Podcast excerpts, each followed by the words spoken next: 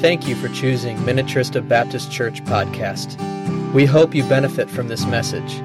If you'd like to learn more about Minnetrista Baptist Church, please visit our website at minnetristachurch.org. Praying.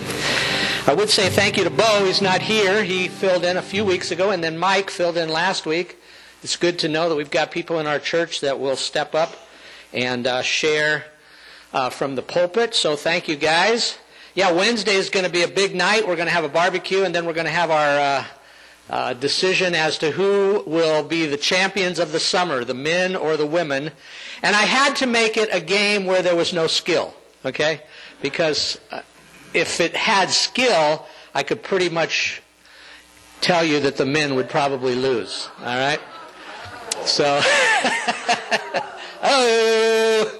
Time out. Time out. I don't know. Okay, so anyway, yeah, that's going to be this Wednesday night. And uh, then we're also going to talk about what we're going to be uh, looking at for Bible study over uh, when we start back up again in September. All right, we are doing a series uh, entitled "Who?" Well, entitled "The Holy Spirit," and our uh, sermon title this morning is right at the very get-go. Who is the Holy Spirit? We're going to look at that passage in Romans if you have a bulletin on the back side is an opportunity for you to take some notes.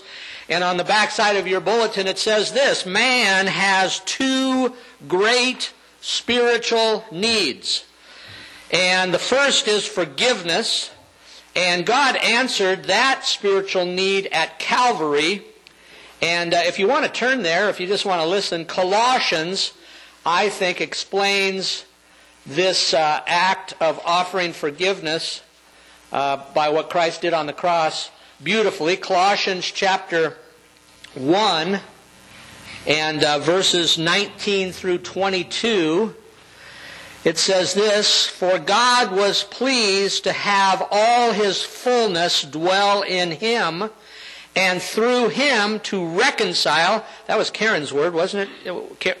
Karen, wasn't that your word?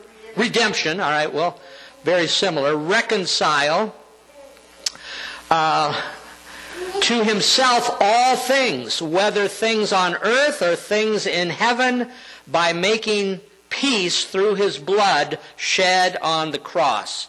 So God made peace with mankind, forgiveness. That's one of our greatest needs, and he did that at Calvary. And then another one of our greatest needs is goodness. How do we live now that we are saved? like God wants us to, and God answered that need at Pentecost, and we will take a peek at that need in Acts chapter 2 in a moment. Billy Graham once said, I need Jesus for my eternal life, and I need the Holy Spirit for my internal life.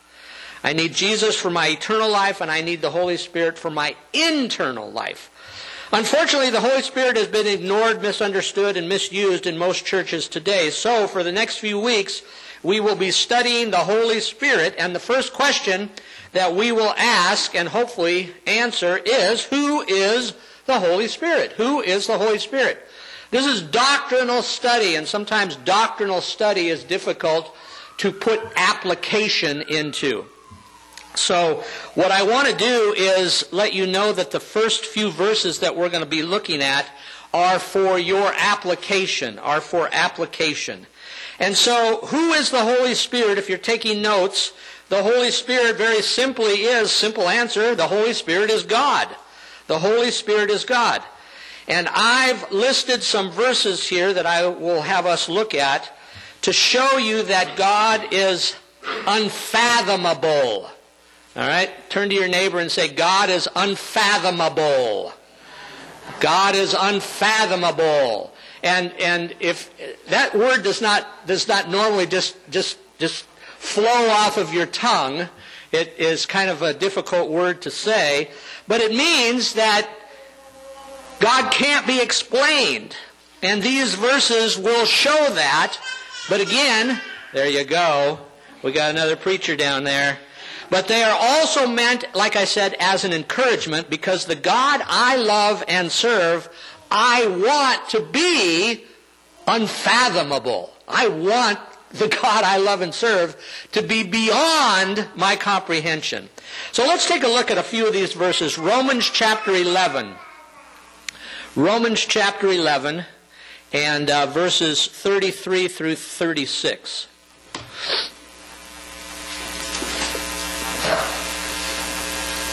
This is what it says. Oh, the depth of the riches of the wisdom and knowledge of God. How unsearchable his judgments and his paths beyond tracing out. Who has known the mind of the Lord or who has been his counselor? Who has ever given to God that God should repay him? For from him and through him and to him are all things to him be the glory forever. And then Isaiah chapter 46, Isaiah chapter 46. And while we were at camp last week, and by the way, uh, thanks for allowing me to go, and in the bulletin there you'll notice that there were 30 decisions while we were there for uh, children to become brand new brothers and sisters in Christ, Christ followers. But we learned some songs and uh, and their Bible verses, and that's a that's a good way to memorize Scripture. But one of the Bible verses we learned last week is Isaiah 46 9, and uh, we'll add verse 10. But we just basically learned Isaiah 46 9, the second part. Isaiah 46 9 says, "Remember the former things, those of long ago." And this is the verse we memorized. I am God and there is no other. I am God and there is none like me. And if I remembered the tune, I'd sing it to you, but I don't. But that's a great Bible verse. I am God and there is no other. I am God and there is none like me. But then it goes on. I made known the end from the beginning, from ancient times, what is still to come. I say, I, I love, I love this verse. I, sometimes I don't like this verse, but most of the time I do. I say, my purpose will stand, and I will do all that I please. I mean, that just tells you that I am, uh, I am God, and there is no other. I am God, and there is none like me and I will do what I will do, and my purpose will stand. I mean, that, that's, that's an encouragement to, to me, like I said most of the time. Isaiah 40, and again, this was one of the verses we learned at camp, Isaiah 40, 25 and 26. To whom will you compare me, or who is my equal, says the Holy One. To whom will you compare me, or who is my equal, says the Holy One? Lift your eyes and look to the heavens. Who created all these? He who brings out the starry host one by one and calls them each by name because of his great power and mighty strength. Not one of them is missing. And then if you really want to spend some time discovering who God is, you got to go to the book of Job, and the last few chapters, we won't read all of Job 38, 39, 40, 41, and 42, but that's your homework assignment. Job is having a hard time, and uh, he's questioning what God is doing. Job 38, 39, 40, 41, and 42 are God's answer back to Job. And uh, if you want to discover that we have a great and awesome God. Read Job 38, 39, 40, 41, and 42. These verses show that God is unfathomable. And as we try to understand from a human perspective, we try to explain God, we will always come up short. You know, I mean, that's just the way it is. If we, in our human way, try to explain who God is, we will come up short. But thankfully, the Bible does give us some insight.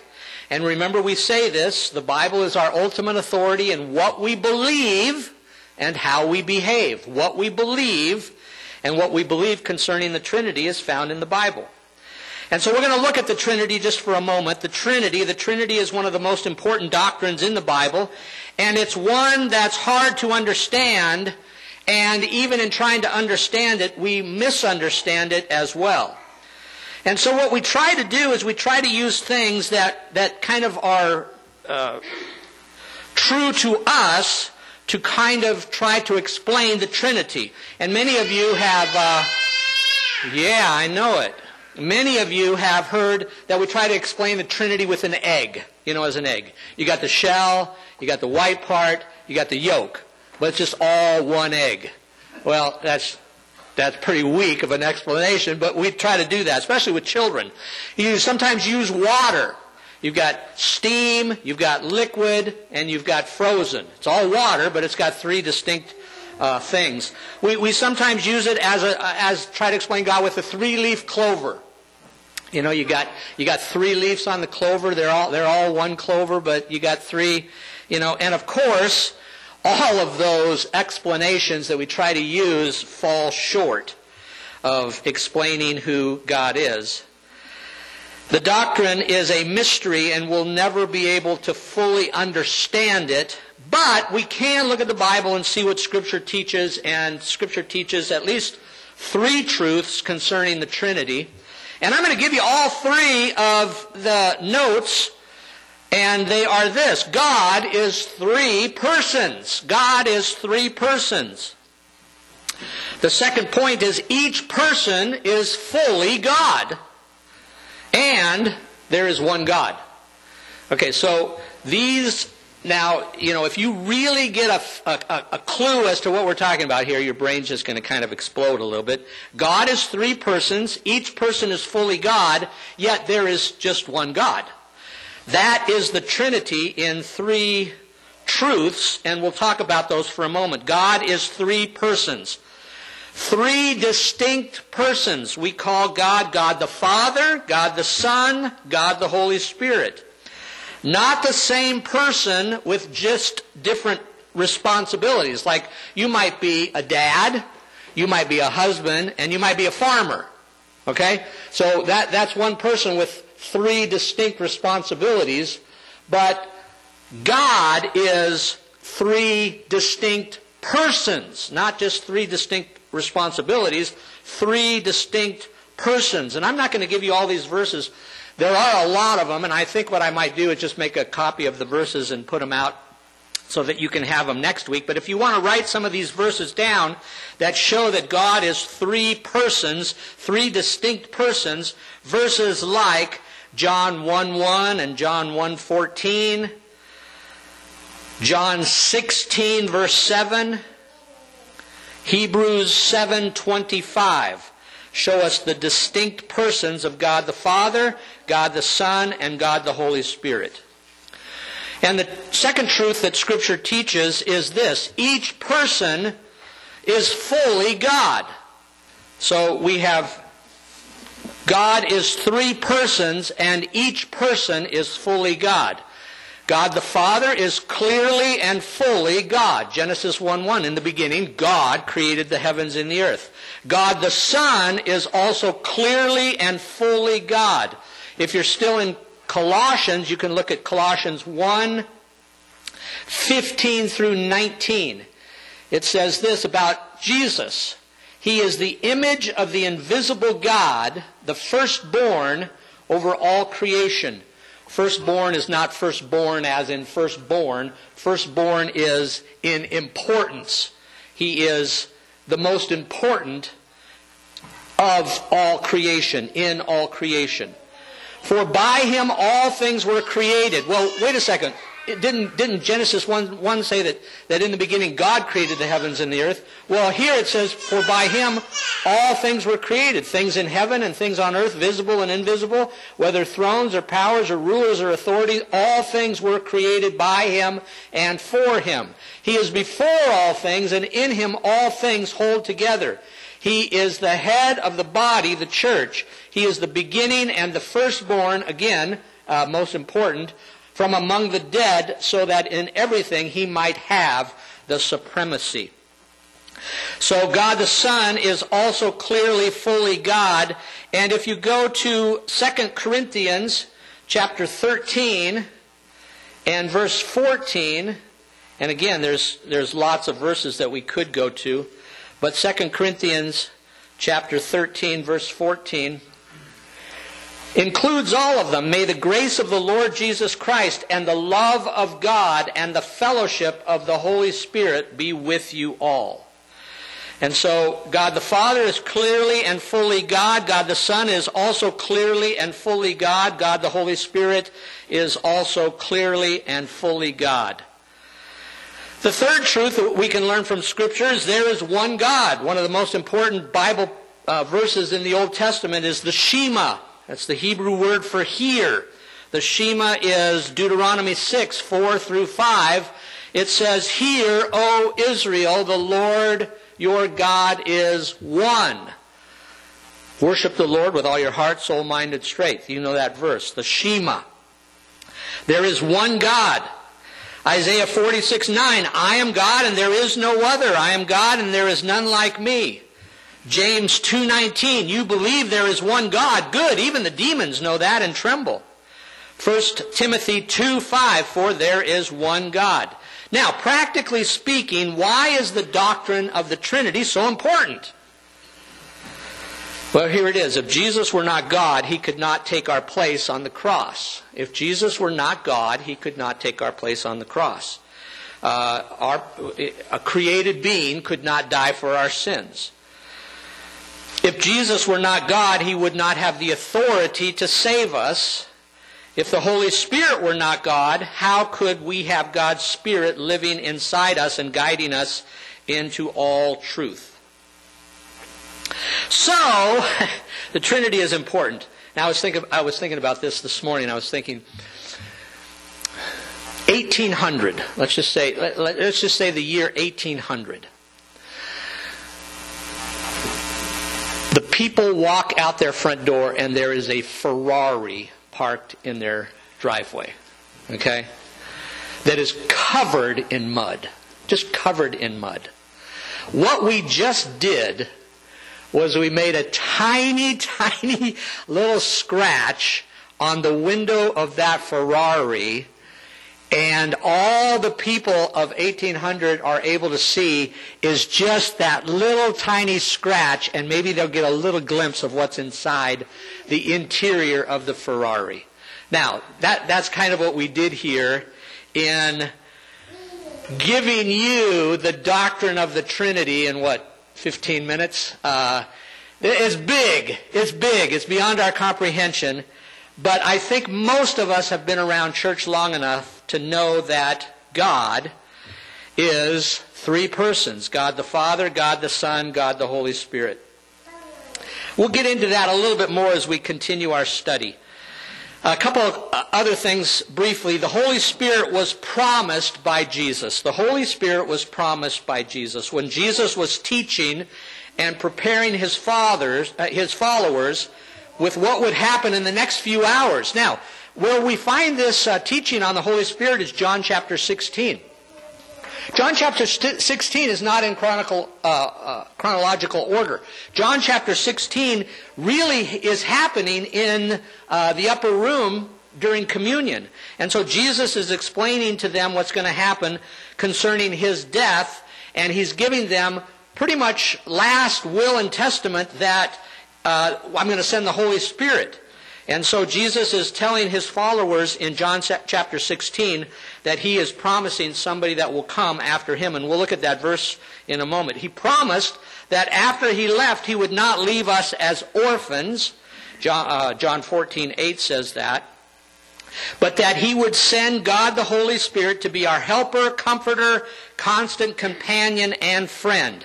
So we'll look at that verse, John chapter 16 and just verses 5 through 7 is the Lord's promise to his disciples that he really needs to go away. He needs to go away so that he is able to send them the Holy Spirit, God the Holy Spirit.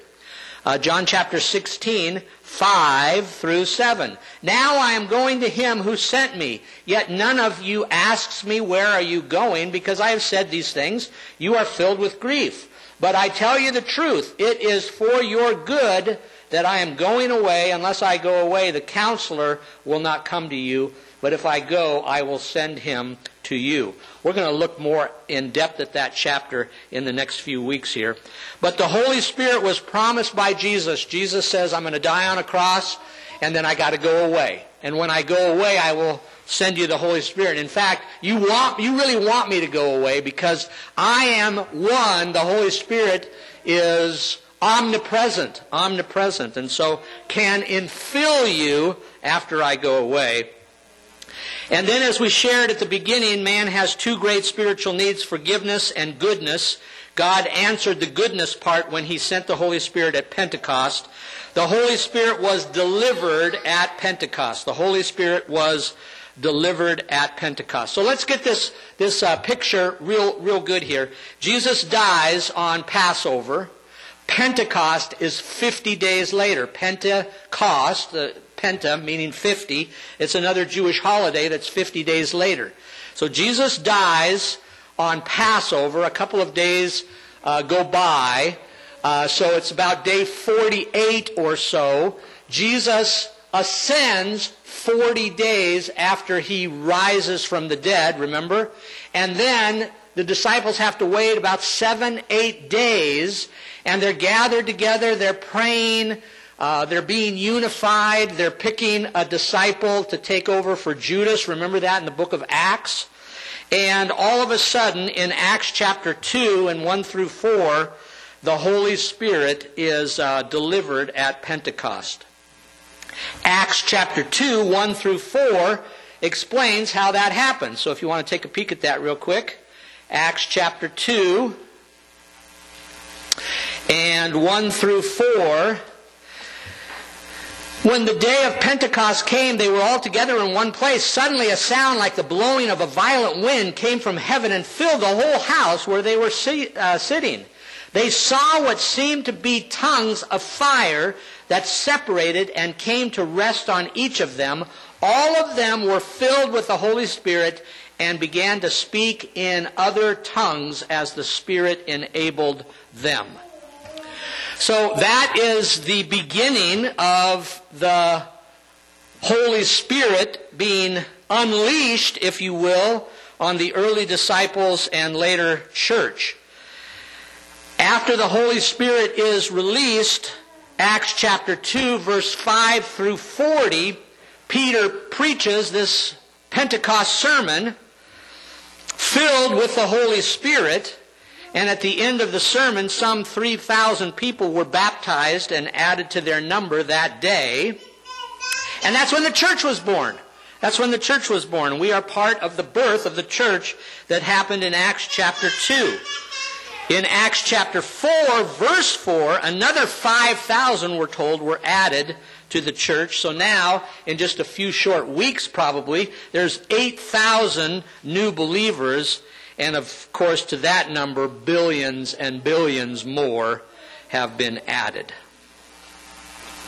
And it all started after Jesus left. And the Holy Spirit was given to believers. Now, at the bottom of your bulletin, it says this. The good news is that we no longer have to wait for the Holy Spirit. The Holy Spirit is here. Actually, I put down here, the Holy Spirit is waiting for us. The Holy Spirit is waiting for us, and we're going to talk more about that next week. But how is the Holy Spirit waiting for us this morning?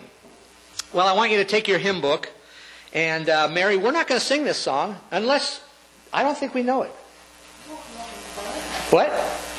No, I don't think we're going to do that because I don't. I don't want to. I don't want to have the congregation suffer any more than they've already suffered with my Holy Spirit songs.